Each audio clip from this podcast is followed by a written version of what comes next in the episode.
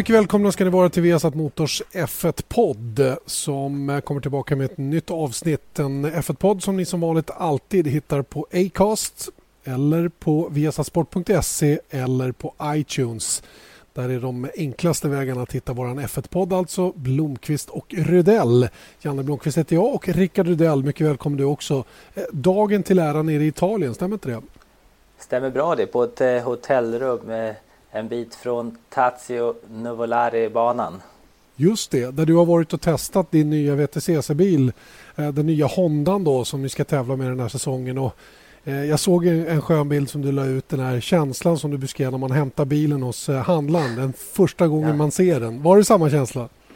Ja, men det var inte riktigt samma nybilslukt som man, när man hämtar ut en vanlig bil, utan det här var lite mer racinglukt faktiskt i bilen. Så oh, lite nej. annorlunda, men är självklart jätte, jättekul att hämta en helt sprillans ny bil och göra shakedown på, så att, verkligen härligt. Italienska J A S har byggt bilen och hade gjort checkdown åt er och sett till att system och det funkar. Sen, sen har du fått köra den. Hur, hur verkar den? Jo, faktiskt jättebra. Nu eh, har jag kört lite olika typer av touringcars, men jag har kört G T-bilar med ganska mycket mer hästkrafter också. Eh, och den, lite grann så är den faktiskt lite lik den Seat Benzinan som jag körde tjugohundrafem tjugohundrasex. Eh, I och med att den är en ganska kompakt bil, eh, lätt. I och för sig har vi mer hästar nu, vi är närmare fyrahundra hästar. Så att det eh, går lite fortare, men eh, bra känsla faktiskt i bilen första dagen. Just det, och eh, Honda nu kör är alltså en T C ett-bil då, det vill säga den eh, huvud, vad ska vi kalla det, huvud touring car-reglementet då som, som är byggt, ja. eh, eller som V T C C byggt runt omkring då. Ja precis, för det är ju ett V M då, V T C C som står för World Touring Car Championship, och vi börjar i Argentina åttonde mars, och bilarna ändrade reglementet förra året då, som de fick lite mer hästar och mer downforce, eh, så att de går lite snabbare och lite roligare att se på. Bra, bra klass, så att eh, det ska bli jättekul att få göra full säsong igen. Jag har inte, jag har inte gjort en full säsong i V T C C sedan tjugohundranio, utan kört eh, i Sverige sedan dess lite grann då. Det är på tiden då att släppa in sina ungdomar som det är igen. Exakt, man är ju fortfarande, har man ju några år kvar i racingsvängen kanske. Det finns några som är lite äldre än du där, va? Är det inte det? Ja, det är Gabriele faktiskt. Han är ju fem år äldre, fyra, fem år äldre än mig då, så att han är ju femtiotvå. Just det. Eh, vann V M när han var fyrtionio. Så. Just det. Gabriele Tarquini, italienare, som också kör Honda, va? Precis, han kör ju mm. fabriksbilet. Vi har ju det här, en svensk satsning som då är Honda Racing Team Sweden, som det kallas. Så att det är ett privatteam som, som vi kör. Hur långt efter kommer ni vara bakom fabriksteamet, tror du? För att jag utgår nästan från att ni kommer att vara det eftersom ni har fått så lite testtid. Ja, absolut, i början på säsongen. Det blir tufft i och med att eh, vi hade planerat fyra fem testdagar, men som det är i racingvärlden, allting är sent klart. Så fick vi idag på oss i princip. Vi kanske kör lite grann imorgon på förmiddagen. Sen ska bilarna lastas, för de ska köras till Frankfurt där de sätts på plan på fredag. Så att eh, det blir till att köra lite på förmiddagen imorgon. Sen eh, gör ordning bilen, in i lastbilen, och så åker den väg då, då för att lasta i ett flygplan. Vad hinner ni på den här korta tiden egentligen? Mer än att bekanta sig med bilen, ja, men, är stort? Ja, men det är rätt bra, för vi har, vi har kört igenom ganska mycket ändringar. Just på tester så handlar det inte bara om föraren. Eh, det handlar ju självklart att jag ska bli bekant med bilen, men sen också att man får jobba med ingenjören tillsammans och göra ändringar och förstå vad som händer när man ändrar krängare, höjd på bilen, fjädrar, stötdämpare och annat. Och, men även för meckarna som då aldrig har jobbat på den här bilen tidigare. Som, alltså, man behöver ju göra alla de här ändringarna för att se hur det går, så att, så att de hinner göra det rätt snabbt sen när det, när det är race. Liksom.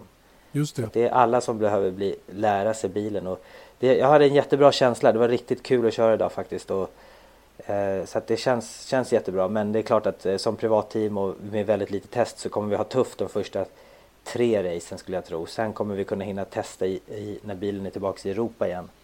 Så hur, att, hur, hopp, förhoppningsvis hur, race fyra fem ska vi vara med. Hur fritt är det med testerna i V T C C? Vi får inte testa på banor som vi ska tävla på, men annars är det ganska fritt. Men i och med att bilen är borta, borta ända nu till slutet på, ja, efter Marocko som vi kör i april, kommer bilen till Europa. Sen har vi den under Europasäsongen, fem race plus Ryssland.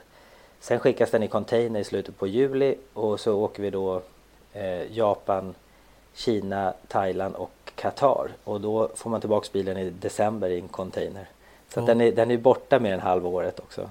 Ja, det, det innebär ju att ni faktiskt inte har så mycket tillgång till den då som ni kanske hade önskat då, får man väl anta. Nej, precis. Det om V T C C då som blir spännande att följa naturligtvis, och era öden och äventyr så småningom då. Men det heter ju faktiskt F ett-podd där, så vi får väl försöka haka fast vid det då. Och eh, du, har, du har hunnit att se eh, Ferraris eh, Formel ett-konceptbil som de har tagit fram, eller i alla fall släppt bilder på. Jag vet att det är, det är fler team som har låtit sina designavdelningar få låta fantasin flöda fritt där, men eh, bara Ferrari har, har eh, gått med på att visa de här bilderna. Va, vad tycker du om bilderna som du har sett? Nej, men det ser ju det ser häftigt ut, och det är lite kul att det då var Ferrari som tog steget, och nu efter, efter det så har ju de andra, har man sett lite, lite bilder som de andra har släppt också, men det är Ferrari som ändå gör det till publiken så här, så jag tycker det är väl lite häftigt tycker jag. Och visst ser bilen cool ut, men det är klart att det, man får ju en del funderingar när man ser den. Den, den ser tämligen futuristisk ut får man väl ändå säga, och för mig För mig och den omedelbara reaktionen man har sett hos, hos folk, jag menar, när jag har bloggat ut eller vad det nu än är, så, så märker man att det, det tänds ett litet framtidshopp. Och här tycker jag att den, här, här har ju verkligen de här bilderna gjort det stora jobbet, nämligen att, att tända en liten gnista igen hos människor som kanske har varit lite trötta på att det, det har varit lite segt. Det har varit mycket negativism runt Formel ett, och det här är någonting som faktiskt kan vända på det. Och Ferrari gör det ju oerhört smart, måste jag säga, rent marknadsföringsmässigt som, som släpper ut de här bilderna. Ja, jag tycker jag håller med, absolut. Och det är klart att det har ju sett ganska likt ut. Det har, inte, det har inte hänt så mycket på många år. Men det är klart att när du har ett reglement som är skrivet på ett visst sätt, så måste du hålla det inom det reglementet. Och det kanske är dags att tänka till på förändringar, vad man kan göra. Och man har ju pratat självklart om att ändra. Man har haft tretton-tumsdäck i Formel ett nu liksom, och det kanske inte ser speciellt modernt ut när man har eh, bilar på vägen som har tjugo-tumsdäck. Det är någonting som man pratar om att ändra på ändå i och för sig ganska snart, men eh, det finns nog ganska mycket att titta över i reglementet för att få skriva reglerna så att bilarna kanske ser lite, lite häftigare ut, lite roligare ut. Men samtidigt så tycker inte jag att man ska, att man ska sätta upp regler att ni ska ha en vinge där och en vinge här, utan det i Formel ett ska ju driva utvecklingen framåt, både aerodynamik och mekaniskt, som det har gjort i alla år. Och då tycker jag det är viktigt att, att det som sitter och det som syns ska ju vara där för att det gör nytta. Ja, men bilen, den nya Ferrari, ser ju väldigt futuristisk ut, det kan man konstatera i alla fall. Ja, absolut, och det, jag tycker att den ser häftig ut. Och eh, om man tittar lite grann på, på Formel ett, så har det inte hänt så mycket på ganska många år. Man kör ju tretton-tumsdäck, och ute på vägarna ser vi bilar med tjugo-tumsdäck som kanske ser ganska så mycket coolare ut. Och visst skulle man kunna titta på reglementet på Formel ett och skriva om det så att vi får bilarna kanske ser lite häftigare, lite mer futuristiska ut om man vill det. Och det tycker jag är helt rätt, men samtidigt ska man inte göra ett reglemente och sätta dit vingar bara för att de ska sitta där och se häftigt ut, utan Formel ett ska driva utvecklingen framåt, och både aerodynamiskt och mekaniskt, och då ska ju vingarna som sitter där även göra nytta. Annars är det ju lite larvigt kanske. Ja, det finns ju liksom inget syfte med dem att, att vara där om de inte om de så att säga inte gör bilen snabbare eller vad det nu ska vara. Jag, jag kan tycka att det är en liten farlig väg att gå, och liksom göra bilar som på något sätt ska se coola ut. Att, att, att det blir liksom ett av huvudsyftena med dem. Det är klart att utseendet spelar roll. Men, men hur mycket ja. det ska få spela roll, det, det vet inte jag. Jag är ju fortfarande Nej. den här sport, sportnörden med romantiska sporttankar kring Formel ett. Ja. Sen är det klart att det, om man tittar långt tillbaka, så hade de ju inga vingar alls, en Formel ett-bil. Eh, och, och det har ju hänt väldigt, det har ju hänt ganska mycket på reglementet. Man har förändrat bakvingar, och eh, ja, nosen har ju förändrats flera gånger om, eh, upp och ner. Och, så att det är klart att, att de som skriver reglementet sätter ju också standarden för hur bilen ska se ut lite grann. Så att där kanske man ska göra ett ganska eh, grundligt jobb, och problemet är väl att de som skriver reglementet, de som jobbar för F I A och gör det, är kanske inte de, det är inte Adrian Newey eller de här killarna som sen ska tolka reglementet, och är ju ganska så mycket smartare än de som skriver reglementet, så de hittar ju alltid vägar runt, så att det är inte riktigt så som det kanske var tänkt alltid. Nej, Nej det är alldeles korrekt ju, och eh... Men, men å andra sidan, frågan är om det ska vara de här toppkillarna, eller som, som på det viset toppkillar som, som gör reglementet, Det är ju ett, jätte, Nej, men... jätte, det är ett jättesvårt jobb naturligtvis att göra ett ramverk och kunna se konsekvenserna av det här ramverket. Eh, vad det, vad ja. det får för liksom, hur det ser ut på banan så småningom. Ja, det är precis det. Se, se konsekvensen. Det är, i och med att det kanske inte är de som är, är de, bäst på att tolka reglementet som skriver reglementet, så är det svårt att veta hur det kommer se ut. Och mm. kanske där man, man kanske ska göra, vara lite mer grundlig där och kanske ha med några. Och jag, jag tänkte på en som, som jag tycker är kul att läsa om. Det är ju Gary Anderson som eh, var Verkligen. ingenjör ja, ingenjör på Jordan Grand Prix från början och mm. är det Jordans team när jag var, var där och körde Formel tre för många år sedan. Han, han har ju verkligen häftigt bra synpunkter tycker jag. Han pratar ju om att han tycker man ska gå, ta bort femtio procent av aerodynamiken och, då, och sen då göra bilen bredare och, och sådana saker. Och jag håller med lite, för att om du tog bort mycket aerodynamik men så, så lägger du på så mycket mekaniskt grepp som möjligt, då tror jag att det blir mer omkörningar och lite grann vad du ser i kanske Touringcars där du har mer omkörningar, mer underhållande race. Mm. Så att, men det är klart att det är ett stort steg att bestämma sig för att ta bort femtio procent av aerodynamiken i Formel ett. Det får man ju inte heller glömma att det har ju varit en av hörnstenarna väldigt länge nu i Formel ett, just aerodynamik och värdet av aerodynamiken. Det är ju sånt som Adrian Newey tycker att han är bakbunden runt omkring idag när han inte får kreera som man vill så att säga. Och skulle den möjligheten försvinna, ja, då kanske han tappar sugen ännu mer, inte vet jag. Ett exempel när man kanske inte har sett konsekvenserna av ett regelverk, det är de här nosarna som kom förra året. Där man tog ett steg där man ville göra nosarna lägre och göra dem säkrare. Men på något sätt så lyckades de tolka det där så att det blev någon konstig apnäsa längst fram. Och det, det där tycker jag är ett sånt där ett exempel på hur man inte hade sett sett, eh, man hade ja. inte sett igenom vad det skulle få för konsekvenser rent utseendemässigt. Nej, precis. Och nu, nu har man ju ändrat det till i år. Eh, och faktiskt så blir de ju mer lika varandra kan man säga. Eller, mm. även om de jobbar på att försöka få dem så korta som möjligt för att eh, men, ja, ju kortare nos och ju bättre är dynamik. Men samtidigt får de svårt att klara krocktesterna. Så att, så att det där jobbar väl alla teamen med för fullt för att göra det så bra som möjligt i och med att det är första året med den här nosen. I veckan som har varit har det ju dessutom varit ett, ett möte då på, på just det här te- temat då i F, eller F ones egen kommission. Ett möte som hölls i, i Genève i början på veckan, och där var det ju då tanken att man, tanken att man skulle rösta om ifall stora förändringar på bilarnas utseende skulle komma redan till nästa säsong. Det här har vad jag förstår då röstats ner. Man tycker att det har gått för fort och man vill vänta på att göra då det som kallas för the revolution. Att göra bilarna bredare, få större däck och en hel del förändringar då när det gäller karosseriet på bilen då. Det kommer inte förrän tidigast tjugo sjutton då, ungefär samtidigt som man planerar att införa en rejäl boost när det gäller hästkraftsantalet då, upp till den här klassiska siffran som man gärna vill nå på tusen hästkrafter. Eh, och eh, det är väl inte så mycket att säga. Jag hade, jag hade väldigt svårt att se att de skulle få igenom några förändringar till nästa år. Ja, jag håller med. Och alltså, om de skulle gjort de stora förändringarna nu, det hade ju blivit alldeles för förhastat och inte speciellt genomgånget. Och det är klart att eh, jag förstod nu att det var bråttom att fatta ett beslut, för de hade kunnat gjort om majoriteten hade varit för att ändra reglementet, hade man kunnat gjort det före den första mars. Till och med Men så efter... var det absolut majoritet som gällde. Alla var tvungna att vara med på det om en förändring kom efter ja. första mars.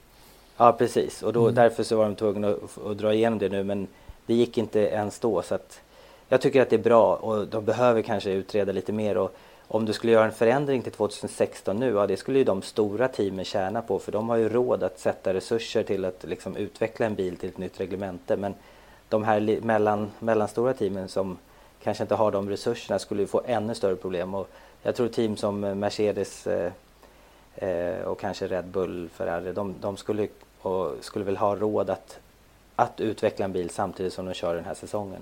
Mm.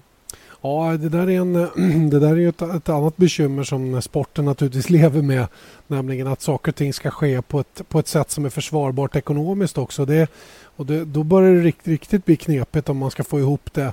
En sån stor eh, utseenderevolution då som man pratar om, eller en rejäl förändring av, av hur bilar och allting ska se ut, och samtidigt så sitter någon och drar och säger att ni får inte kosta mer pengar, det får inte kosta ja. mer pengar. Jag vet inte riktigt hur man ska lösa det, ärligt talat. Och, eh, jag vet inte. det är lite lätt paranoid stämning tycker jag rent generellt i Formel ett-världen för närvarande. Va? Och eh, det är en del saker som har hänt som, som, som jag tycker att de ledande kanske inte har kunnat förutse på ett bra sätt. Um, ja, men det, ja. Ja. Det, det känns som att de är nervösa. Så här mycket snack kan inte jag heller komma ihåg att det har varit om att liksom, vi måste göra det och så kommer de med de här bilarna ska se ut så här, vi ska göra bredare, vi ska ha tusen hästar. Det var Niki Lauda som kom ut med det först och sa, och sen hänger alla på. Och så, eh, det är väl för att det kanske är, har gått från tidigare tolv team till elva och nu till nio team eh, för den här säsongen. Och det är klart att det inte är bra med arton bilar på griden. Vi vill se tjugofyra bilar. Och det är klart att alla kanske blir nervösa när det händer. Så att, eh, ja, men vet du vad jag tror väl... att det är? Vet du vad jag tror Nej. att det är? Jag tror att det är den här paniken över att tv-siffror och allting viker. Och man gör för, man gör, jag tycker i och för sig att det är konstigt om man gjorde det. Men det, jag upplever det som att man gör eh, analyser, alltså daganalyser baserade på tittarsiffror som har sjunkit av en anledning som inte alls har med nuvarande Nej. reglement att göra. Det är inte de, de, de vikande siffrorna tittarmässigt. Det har ju att göra med hur man har lagt upp hur affärsmodellen för tv-sändningarna ligger. Jag menar, gömmer man undan tv eller tv-sändningarna i betal-tv, det är klart som sjutton att tv-siffrorna viker. Och viker ja. siffrorna för tv, ja de viker ju annonsintäkterna och intäkterna för teamen blir lägre och så vidare och så vidare. Det har ju ingenting med hur bilarna låter eller ser ut att göra överhuvudtaget och ändå är man så fruktansvärt nojig över hur reglementet ska se ut för framtiden och precis som att en sån här bil då som Ferrari visar idag eller något liknande då skulle, skulle locka tillbaka flera hundra miljoner tittare på en säsong. Det, det känns ju inte sannolikt. Det där är ju, en, det där är ju ett, ett bekymmer som ligger på ett helt annat plan tycker jag. Ja, men ja absolut och Jag tror, man ska, jag tror att det var helt rätt då att de fattade det här beslutet som de gjorde idag. Att det är först tjugosjutton som vi ska ha en förändring. Eh, för om, ett, om du ska skriva om ett reglemente så måste ju det reglementet kanske vara klart till årsskiftet kan vi säga då, senast.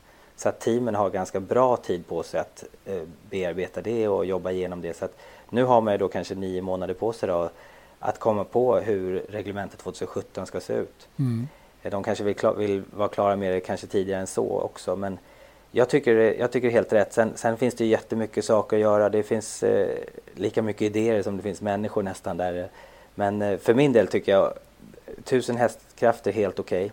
Mm. Eh, och det, det kan man ju uppnå med dagens motorer bara genom oh ja, att öka f- oh ja. flödet på bensinen som man har strypt nu till hundra kilo i timmen. En, ändrar man det så kommer bilarna varva mer på rakan och man kommer, de kommer också låta mer. Mm. Så att det, det, finns, det finns säkert saker man kan göra med dagens motorer. Sen att, så ty, tycker jag i alla fall, eh, absolut vill man göra bilarna lite bredare från en komma åttio då till två meter. Som de var, nittiosju var det väl senast. Som ja, var jag tror meter, att det var senast nittiosju. Mm-hmm. Ja, och, eh, sen, men sen tycker jag nog att, att man skulle kunna ta bort lite aerodynamik. Om man ändå då ska öka nästan tvåhundra hästar och kommer hitta mer fart. Ta bort lite aerodynamik som blir svårare att bromsa med bilarna så att man förlänger bromssträckan lite mer. För en längre bromssträcka gör ju att du har större chans att köra om. Mm. För om ko- bromssträckan är för kort och du har jättemycket aerodynamik, ja, då är det mindre chans att det blir omkörningar. Mm. Så att, och sen titta lite grann på hur aerodynamiken funkar. Så att, det, så att du verkligen får en slipstream när du kommer bakom en bil. Så att när du kommer bakom en bil så får du mer fart och kan ta dig om på det sättet. Så funkar ju inte riktigt Formel ett-bilarna idag. Det, det, men det, och det här har de ju tid på sig att göra nu tycker man så att eh, man kan ju hoppas att de gör hemläxan att de frågar Gary Anderson hur, hur, hur de eller, ska göra. Eller Rickard Rydell. Ja eller hur. Ja, men det, det, det, så här är det väl, är det väl Rickard att alla, alla känner ju till det du säger. Alla vet att det är ja. så här det fungerar. Och men varför alla vet, händer det inte? Ja det är en annan fråga. Men alla vet ju, det du säger nu det känner alla till. Verkligen alla. Alla förstår ja. att det är på det här viset. Den stora frågan är precis som du tar upp. Varför gör man ingenting åt ja. det? Vem har någonting att vinna på att hålla emot? Den som är snabbast givetvis. Den som, den som gör den bästa bilen den har ju utan tvekan en enorm fördel av att ett reglement ser ut som det gör just nu. Det är ju alla andra som jagar som har problemen så att säga. Och, och därför så kan man ju förstå att vissa Det är ju alltid så att den som ligger bakom så att säga och vill i kapp, det är de som, för, det är de som förespråkar förändringar. Red Bull har gjort det när det gäller motorer, kanske för att de har en ny motorleverantör som inte alls vill bygga en motor som finns just nu och ja. lobbar hårt för, för att få till det. Eh, och eh, vi har haft Ferrari tidigare år som, som vill att det ska se ut på ett visst sätt, för de har också legat och jagat rent aerodynamiskt och de kanske inte varit på topp heller. Eh, och det här leder in lite grann på nästa ämne, nämligen eh, just det här med motorer och Renault. Eh, Renault som, eh, som är motorleverantör då till enbart två team den här säsongen då, det är Toro Rosso och Red Bull. Och, och nu säger de då att eh, man eh, tänker eventuellt ändra taktik och göra tvärt emot egentligen alla de andra som då Eh, naturligtvis vill uppdatera sina motorer för tjugo femton enligt den här ram med, med eh, möjliga uppdateringar att göra då som finns. Eh, det man fick genom det här kryphålet i reglementet var att man fick förlänga den tiden över hela säsongen. Det. Eh, och eh, det gjorde ju då att man tänker sig kanske en uppdatering efter tre fyra race och så ytterligare en efter halva säsongen. Och sen så kör man med det resten av året. Eh, Renault då kommer fram till att eh, de vill spara sina uppdateringar till så sent som möjligt tjugo femton för att ha nytta av det även tjugo sexton. Och för mig, precis som jag skrev i min blogg, så luktar det att Renault, precis som ryktena gör gällande, är på väg att köpa ett eget team och vill då naturligtvis ha bästa tänkbara motor. Hur ser du på det? Ja, alltså det är, eh, det är väl inte så konstigt egentligen. Ferrari har ju alltid kört sitt eget team. Ferrari både som tillverkare och motor. Men det är klart att det är inte så många som har gjort det. Merca har ju nu sitt eget team, men det teamet var ju faktiskt Honda tjugohundrasex till tjugohundraåtta var ju det Honda-teamet som sen mm. la ner, och Ross Brawn köpte teamet, vann V M med Merca-motorer tjugohundranio och sen då köpte Mercedes-teamet. Så att då blev det ett Mercedes-team, och Honda valde istället nu då att gå in på McLaren som motorleverantör. Just. Men det är väl lite spännande att Renault då ska bli, kanske köra ett eget team. Det är, absolut, ja, det har inte jag alls någonting emot. Och, men det är klart att ska det bli en bara rena tillverkare då i Formel ett i framtiden. Vi har ju alltid haft sådana som Williams, eh, McLaren och andra team som har haft olika motorer. Det kanske är på väg att bli ett skifte där. Blandningen är ju den bästa naturligtvis. Jag tycker att det ska finnas både och. Det är klart att vi behöver fabriksteam så att säga då, typ Mercedes. Så det intressanta här tycker jag det är att Renault verkar ha så, de är ju så ambivalenta. Ena året så säljer de sitt team och nästa år så ska de tillbaka igen och håller på. Det kostar ju pengar hela tiden att göra de här skiftena fram och tillbaka, och där har ju naturligtvis att göra med aktiemajoriteter och vad folk tycker och den egna opinionen och hela den biten och vad man kan försvara inför aktieägarna i, det, i spenderade pengar så att säga, och kickback som man får utav det då. Renault är ju lite tjuriga på att Red Bull får all cred för att det har gått bra under de här åren som de var starka nu tillsammans. Ja. Och hela Red Bull-bilen är Infinity-brandad trots att det sitter Renault-motor. Och, jag menar, det finns många poänger med Renault, för Renault att, att kanske ta över ett annat team då och, och branda det själv och, och få all, all så att säga, positiv publicitet själv. Ja, och Renault faktiskt när de har varit med förut i Formel ett ett antal år tillbaks så har de ju synts mer på bilen. Det, har, det tänker man till på liksom, eh, på Red Bull-bilen så står ju inte Renault speciellt stort på bilen. Nej. Alltså det, de, de, så att det är nog som du säger, det är nog många som kanske inte följer så noggrant som inte ens vet om att det är en Renault-motor i Red Bull-bilen. Liksom. Och, men det är klart att om det är fabrik, om det är säg fyra fem, tre fyra fem eh, bilfabrikanter så är det ju självklart viktigt också att de levererar motorer, och men det tror jag att de kommer fortsätta göra. Men Mercedes har ju fyra team, Ferrari två och Renault två och Honda en då. Blir det nio, ja precis. Jo, ja. Så, att, så att det är klart att det är viktigt att de fortsätter att leverera till, till customer teams så att säga.